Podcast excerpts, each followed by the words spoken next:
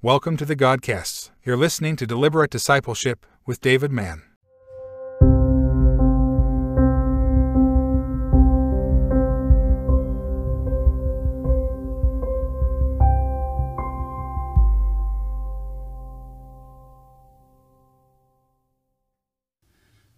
Hebrews chapter 5, verses 1 and 4 to 6. Every high priest chosen from among men is appointed to act on behalf of men in relation to God, to offer gifts and sacrifices for sins. No one takes this honour for himself, but only when called by God, just as Aaron was. So also Christ did not exalt himself to be made a high priest, but was appointed by him who said to him, You are my son, today I have begotten you. And as he says also in another place, You are a priest forever, after the order of Melchizedek.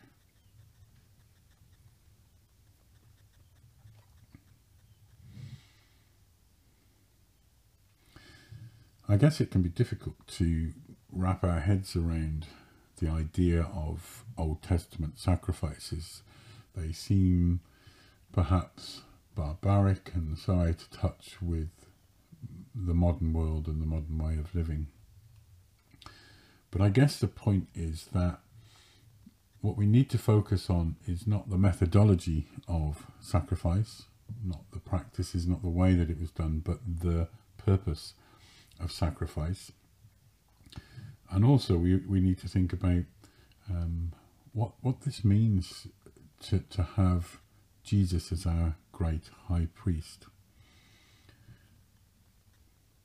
What I mean about um, the purpose of sacrifice as opposed to the methodology of sacrifice is that the important thing is that the sacrifices, whether they were made in the Old Testament times or whether they're made in New Testament times or modern age, are supposed to be exactly what they sacrifices, something that costs the person making the sacrifice.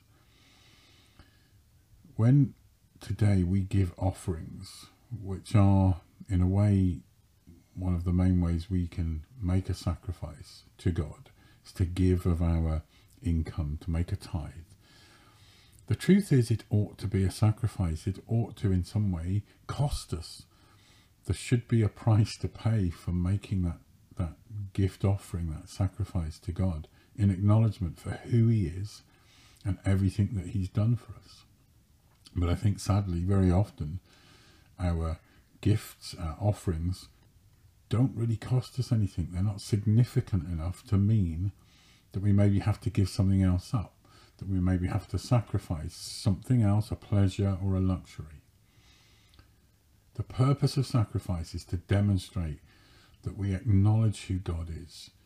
We, we make this offering in respect of our acknowledgement and, and our um, worship of Him, but also to demonstrate that we trust Him.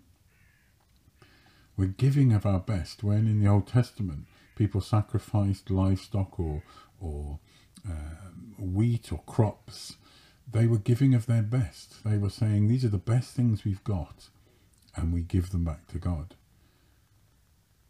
If you grow up in, or if you live in a sort of agrarian, simple lifestyle, then your food is, is one of the most important aspects of your life. It's what you depend on. And it's a real sacrifice to give away the best the stuff that you've put your heart and your soul and all your effort into growing or harvesting or looking after, and you give it up as a sacrifice. It's an act of saying, I trust you, God, that in giving this back to you, you will take care of me. If today our offering is so insignificant that it doesn't really make an impact on our lives, we're not saying to God, we trust you.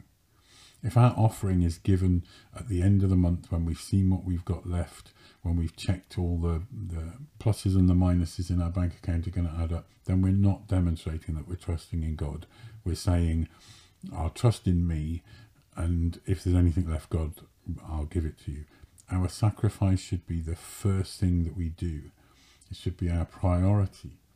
Our giving should be something that is a priority because we're acknowledging everything that God has done in Jesus, our high priest. Our high priest. He is our only high priest because of what God has done in Jesus, because of what Jesus did on the cross. He means we are not dependent on anybody else to go between us and God. We do not need high priests. We do not need special people who have special power or special authority and somehow special connection to God. To speak for us to God, to represent us to God, all that's already been done in Jesus. In our churches, in our leadership, the people that we raise up, I'll correct that, the people that God raises up through us are there not to be an authority over us. They're there to help us walk a life that leads to recognizing the authority of God over us in Jesus Christ. We only need one high priest.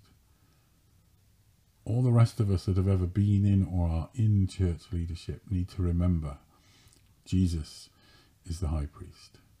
We are there set aside, called by God through his people to enable them, to equip them, to encourage them, to guide and direct. But we are not there to lord it over them.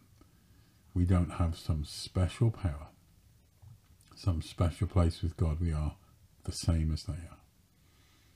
They are the same as us. And we also need to remember as church that when we appoint someone into a role of leadership,